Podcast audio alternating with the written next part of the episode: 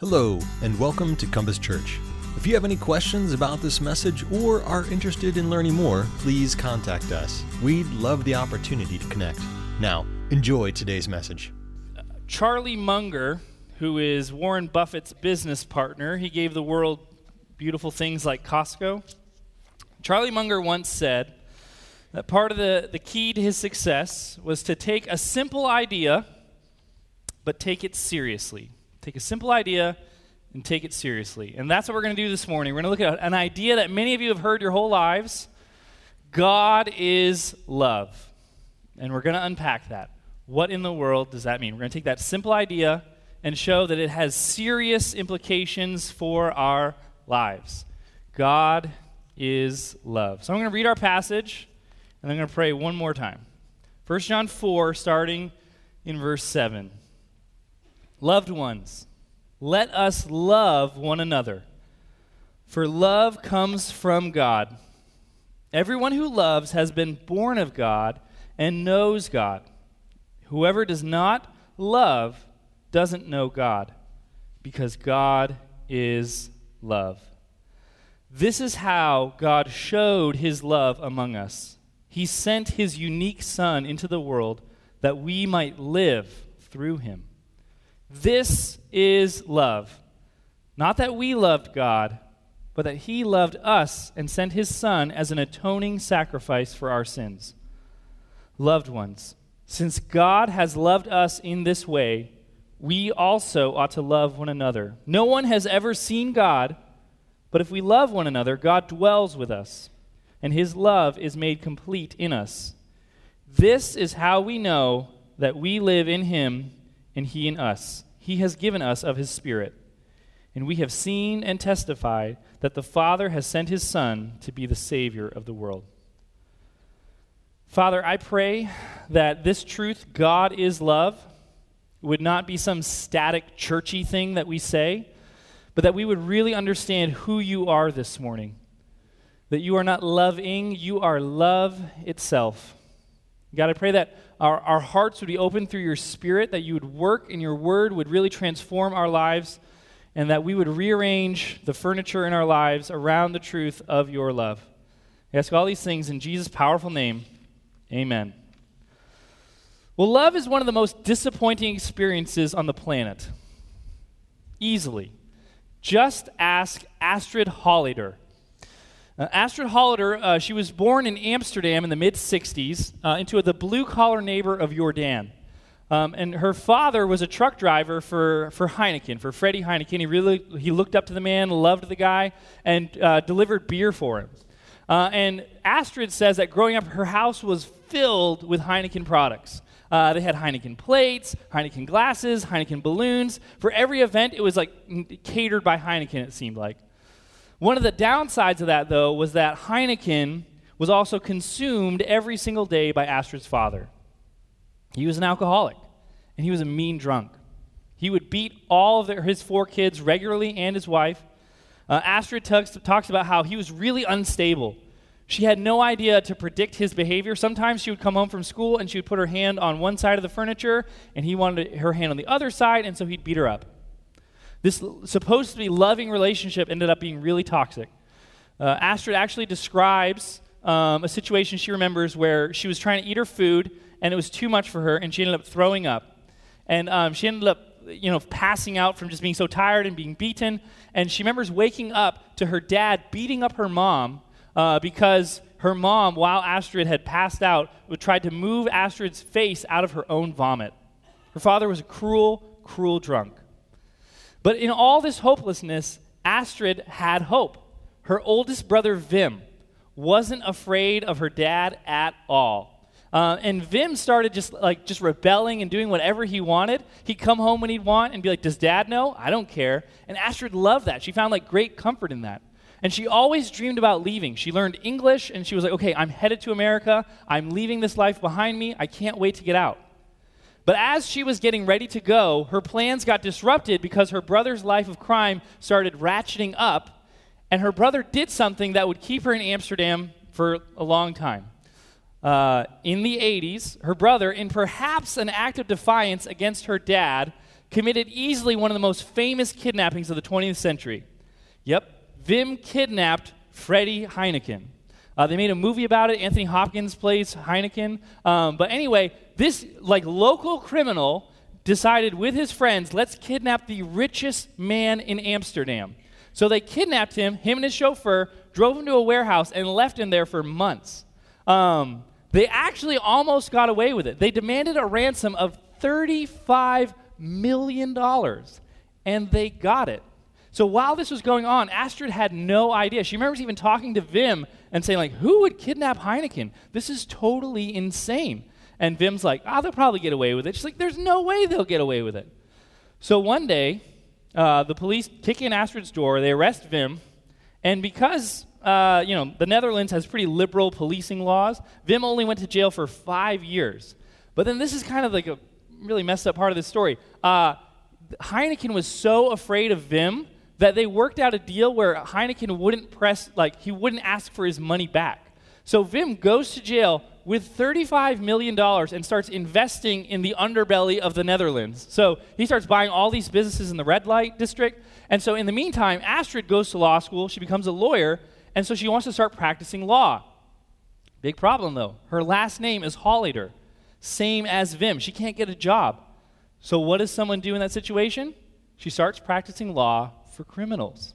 Now, all of a sudden, you have the makings of a Dutch crime family, which sounds like the nicest crime family, like if you had to pick a crime family, but these, I don't know. So Wim starts getting more and more serious about crime and starts committing deeper and deeper crimes. And Astrid is all watching and watching as everyone around Wim starts dying. He starts murdering friends, family members, and she starts to get suspicious. So one day, Astrid wears a wire and starts recording conversations with Wim. Fast forward to today, right now, this is still happening. I hope Wim does not Google his name because uh, I'm talking about him and he's still a real person.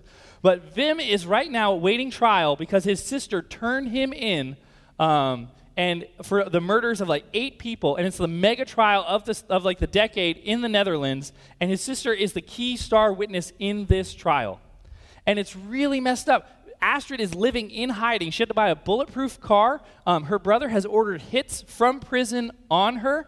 And so it's this really tumultuous relationship. So he was her like savior and her way out of this really dark life. And now he is worse than the darkness she was experiencing.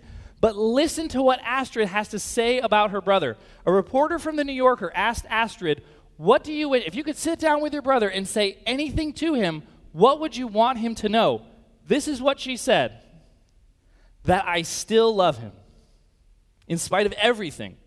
I wish he could be a brother to me. And yeah, I wish I could take him home. Love is one of the most disappointing experiences on the planet. Take, take someone like Astrid and now imagine saying to her, God is love. What's she going to say to that? We wouldn't blame her if she said, No thanks. I've tried love. It's disappointing. I, I've been there, done that. It's not my thing. You know, and like we all actually, there's a sense where that's kind of healthy, right? Like if you met someone and they had like this Disney perspective of love, like everything's gonna be great, we're in love, we're gonna like ride off into the rainbow, it's gonna be awesome. Like you'd be like, whoa, whoa, like you need you need a heavy dose of reality. So how is it good news when John wants us to know that God is love? I don't know. No, I'm just kidding. I don't. I do know. C.S. Lewis is really helpful in helping us understand how can love be so disappointing? It's a desire that when you chase after it, it never gets fulfilled and it's disappointing, and yet God is love, and that's supposed to be this bedrock, really encouraging truth that, that keeps us going. This is what Lewis does. Lewis talks about different types of love. There's two types of love, Lewis says. There's natural loves. Those are loves like that you have for a family, uh, that affection, that you love uh, a child and you love caring for that child. You love your parents. That's affection. There's friendship. You find someone that cares about the things you care about, and there's just this, this like, man, we get each other. I love you. You love me. Friendship. And there's also romance. Uh, like where you like find somebody super attractive and you're like i'm willing to drop whatever and just chase after that person Lewis says the fact that those loves, those natural loves, can't satisfy us is proof positive that we were made and wired for a different kind of love. This is what he says. He says, These loves are secondary loves. And when we try to push them into the place of primary loves, they'll never work. And Lewis says the only type of love that will work is the love that John describes in this passage God's love. So we need to understand that. We need to unpack and understand this. St- what does John mean when he says God is love? So there's three things we need to look at this morning. First, we need to understand how God redefines love. What this sentence, God is love, it, it's not super helpful if we bring our ideas of love to the picture. We need to know how God thinks about love and how he defines it. And after we do that, we can then see how the cross transforms us into loved ones. And then once we do that, we can join God in his mission of love. So let's first look at this. Let's first look at how God redefines love. So let's think about that sentence for a little bit. God is love. Okay? That sentence doesn't make any sense outside of the Trinity. What? Yeah, yeah, I know. Hang in me with me for just a second. So the Trinity, one God, three persons, Father, Spirit, Son, all God. Think about for a second if there was no Trinity. If God, let's just say for a second you have a God over here who's an impersonal God. Well, we can't in any way say that that God is love. What? He's not love. What about a unipersonal God where there's just one God who's one person and he's he's existed forever just as one being?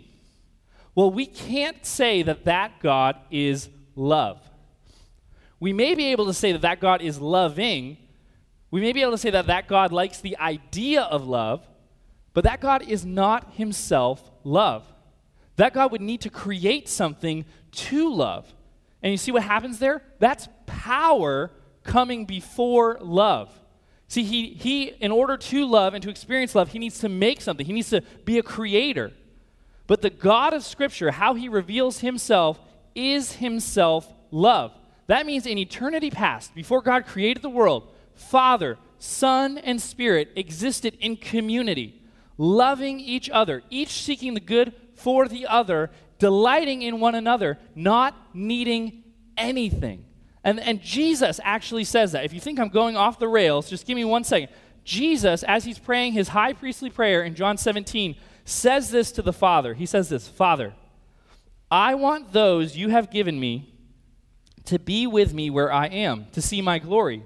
The glory you have given me because you loved me before the creation of the world.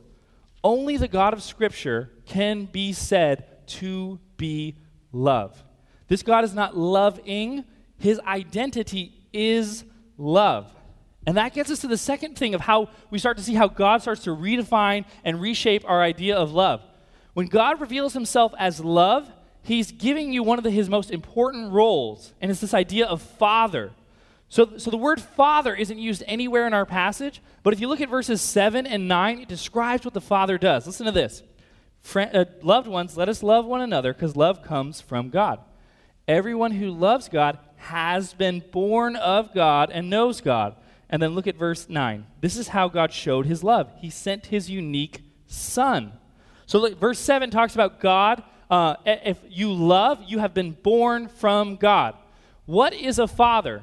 A father is somebody who has kids, who get, someone is born from that person. And that person is like the father. So, for example, if you meet my son, Jet, he probably will never be a star quarterback. He probably will never be like the captain of the debate team. Uh, he'll probably be a kid who listens to music really loud and cries when he's tired because he's my son. He's like me. In that situation, I gave him life. Though, I mean, his mom did way more than I did, but that's what a father does. A father is the source of life and gives life to his children. That is what God is saying he is. And it's really difficult for many of us to grasp God as father because a lot of us compare God as father to our earthly fathers. And we think, like, well, this is how my dad was, so is this how God is? Um, Michel, uh, Michel Foucault, who's a French philosopher, um, talked about his terrible relationship with his dad. His dad was a surgeon. Uh, and he was sick and tired of having, I think it, the quote is, a mamby-pamby for a son. His son was a wimp, and he didn't like it. So he took his son into the surgery room with him, and he forced his like 10-year-old son to watch him amputate an arm. So he watched his son, he, he had to watch scalpel go through flesh, go through bone, go through flesh. And Foucault saw that at a young age and said, I'm done with my dad. No more. And so then when we say God is a father, for some of us, that's not good news. I had a dad, he was terrible. I don't want God to be my dad. And the good news, the hope of this passage is this God is not some souped up version of your dad. All right, like he's not up there in like heaven with a fanny pack wandering around Disneyland telling you you better have a good time because we paid a lot of money for this. Like God, that's not what it means for God to be your father. Like we gotta get we gotta get our thinking backwards on this. Like what it means for God to be the Father is that He's the source. And what is He the source of? Love. Love flows out of who He is. God can't not love. That's who He is. And Father, it's not just a day job for Him. It's not like, okay, you got enough fatherly stuff. Like, I'm done for the day. I've been pretty tired. So I'm just going to like hang out with Netflix. You guys are on your own. No, it's who he is, it's what he does. This is what John is trying to help us understand when he says, God is love. God is not loving, God is love. It flows out of his very nature. How you finish that sentence, God is, is so important for your life. There's not one area of your life that will not be impacted by how you finish that sentence. And if you don't believe me, listen to Karl Barth.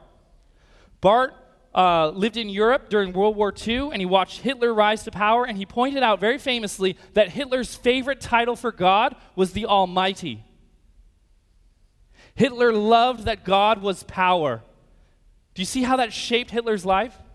What was the most important thing to Adolf Hitler? Power. Why? Because his God was power. That's not the God of Scripture. The God of Scripture does not introduce himself as, hello, I am power. The God of Scripture introduces himself as love. And here's the other good thing of this passage. The other great news that is, is, and Lewis pointed this out, and at first I didn't really see it, and I thought it was kind of nerdy, but it's amazing. This God who's love doesn't need us. And that's really good news. That's really good news. If God needed you, you could manipulate him. If God needed you, you could bargain in this relationship. But God doesn't need us. That's amazing news. That's so freeing. God wants us. This God who exists in perfect community, in perfect love, joy, completeness, wholeness, says, hey, let's spread this. Let's invite others into this. And that's what the cross is. The cross is God going public with his love. That's what we need to see next. We need to see how the cross transforms us into loved ones. How does the cross transform people into ones who are loved by God? Well, again, I would say that this is where uh, verse 10, C.S. Lewis just really helpfully explains this. This is verse 10. This is love. This is love right here. What is love? This is love.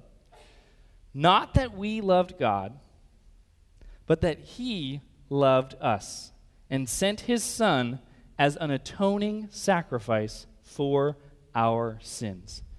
See that? If, if God loved us because we loved him, he's just responding to us. But God loved us when we were unlovely, when we didn't love him. That's amazing. That's what, what this passage is saying is that love is the basis for grace. Lewis describes it like this Imagine a couple who's getting married. Uh, uh, two spouses, they get married, and one is anxiously looking forward to providing for the other, saying, like, hey, we're going to get a house, I'm going to work, you just hang out, I'm going to provide for you and take care of you. They get married, and that spouse who was like, I'm going to provide for you, I got you, gets sick. And not only do they get sick where they lose control of their bodily functions, their mood just goes down. So they, they're physically demanding and they're not fun to be around. But then that spouse starts like tirelessly, tirelessly serving the other, their spouse. It becomes a, they get more and more joy and energy from loving on that spouse. That's what God's love for you is like. You had nothing to offer. Not only did you have nothing to offer, you're difficult to love.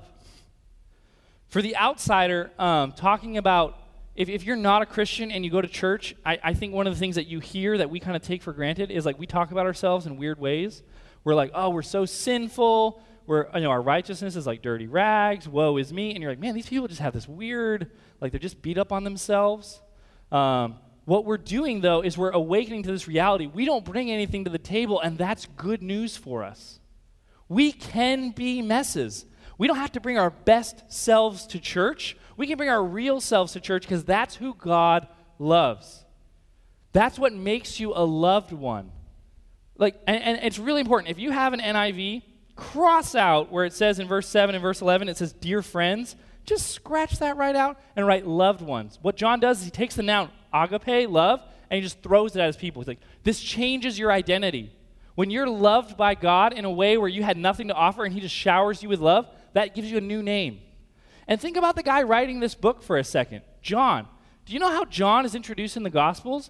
Jesus and his disciples want to go through a town, and the people are like, no, no, no, you guys need to go around. And John's like, hey, can we call like fire down to kill these people? Like he's a super angry dude, and now love is the most important thing in his life. Why? Because he's experienced being loved at his worst. That's the gospel. And, and there's also an identity that's given to the Son. Uh, look at verse 10 again. He sent his Son, the atoning sacrifice for our sins. Now, I went to seminary, and I kind of had a hard time there because, like, in seminary, people use all this, like, tribal lingo. They use words like sanctification, atonement, and, like, I don't think anybody knows what those words means, but we just keep throwing them out there. The word atonement is really like everyone drops it. What does it mean? It's really, this is an easy one. It's made up of three words, and it's, okay, ready? It's made up of the word at one, and meant. Okay? The word atonement is three words at, one, meant. Meant is the status of being something. So an improvement is the status of being approved. We are, Jesus is the atonement. He, we are now the status of being at one. See what the cross does? The cross brings us back to God. That's what the atonement is. This is all about love. How you finish the sentence, God is, is so important. If you finish the sentence, God is a traffic cop, that's going to have major implications on your life for how you approach rules and how you approach just life in general. Amy and I lived in LA for many years, and I prided myself on not getting any speeding tickets or parking tickets or speeding tickets, any tickets. Um, I didn't get any really until like the months we were moving here. Um, but there was one time where we were having like this men's breakfast at my house, and I had all these chairs I had to take out. And so I'm walking out, and it was street sweeping day. And so it's 8 o'clock, it's like 8.01. I'm like, oh, I'm a little late, but I think I'll be okay. So I'm, i have all these folding chairs, and I walk out the street, and I start to see, I see there's no cars on my street except for mine, and there's a meter maid beside it. I'm like, oh no. And so I pick up the chairs, and I just booked it up this hill with all these folding chairs. And I'm like, wait, wait, wait, wait, wait, wait. What if I move it? Will you not give me a ticket? And I saw her. She was about to hit print. And she went, Fine. You're cool. I was like, Thank you. She drove away. And it was awesome. On the walk back, I was like, Oh my gosh, I just saved 50 bucks. That's like making 50 bucks. What am I going to do with my 50 bucks? This is awesome. I was super grateful. I was super excited. But you know one thing I wasn't? I didn't love that meter maid. Why would I? That's super weird. If God is just a judge who lets you off the hook, you'll never love him. You won't. Why would you? That'd be super weird. But on the cross, God's aim is not just to let you off the hook.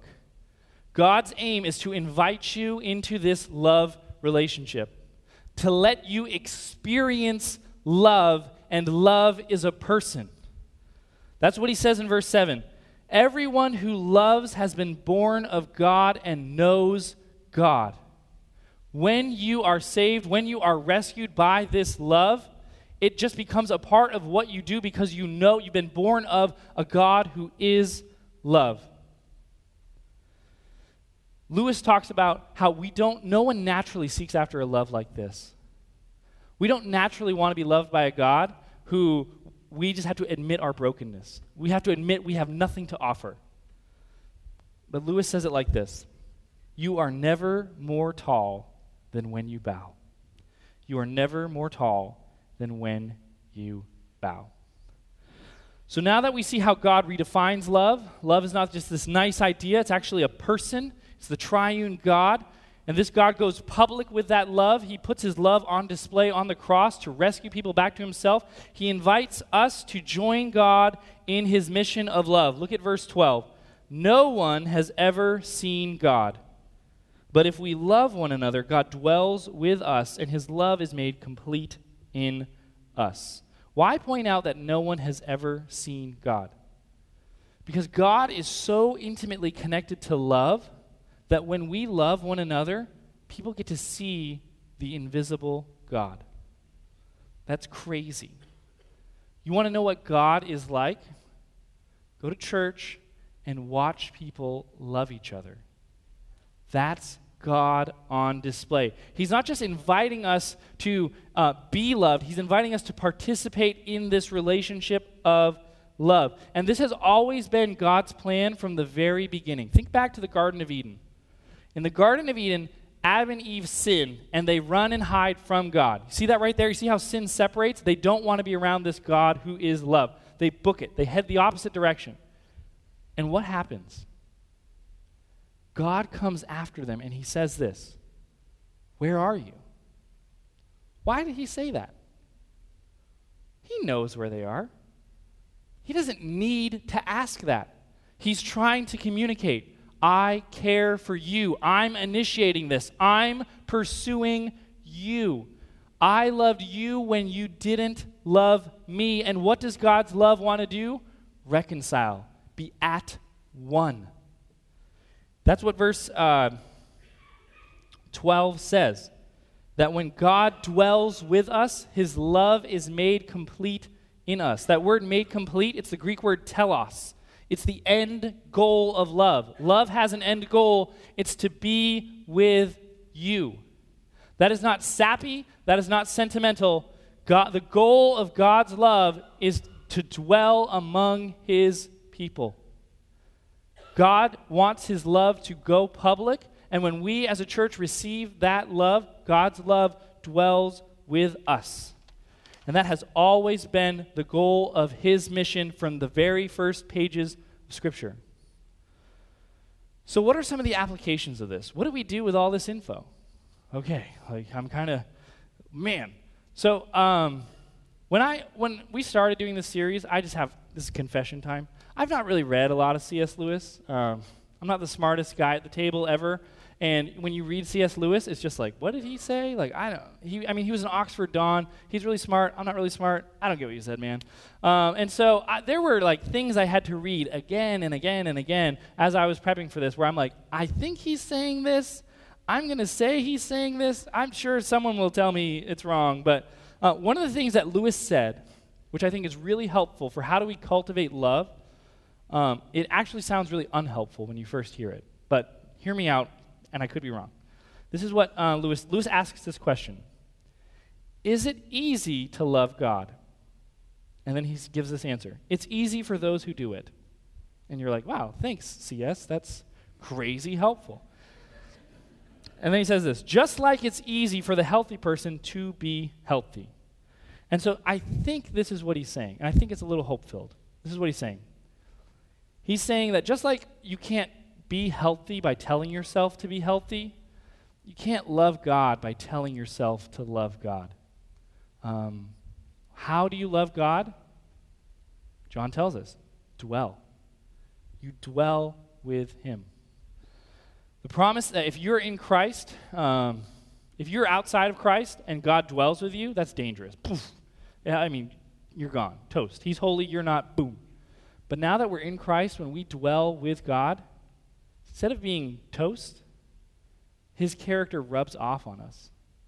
When we dwell with love, it starts to change us.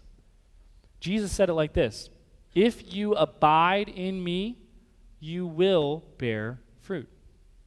Listen to what he's not saying bear fruit. He's saying this abide with me, Be with me, and you'll bear fruit. God is love, and that's so bedrock to who He is that when you're around Him, you start loving. You start, God starts rubbing off on you. So, what does that mean for us? One, I think that impacts how we evangelize. Um, Tim Keller pointed out very helpfully that the Trinitarian God is really helpful in evangelism in that only a God who is love can create a world that you want to live in. Uh, if you don't want to live in a world where materialism is king, where uh, status is king, but relationships matter, the only world that that can be is when a world where God is love. So it helps us in our evangelism. I think the second way it helps us is it understanding that God is love and taking that seriously makes relationships a priority. People are not distractions on your path to the good life. People are the point.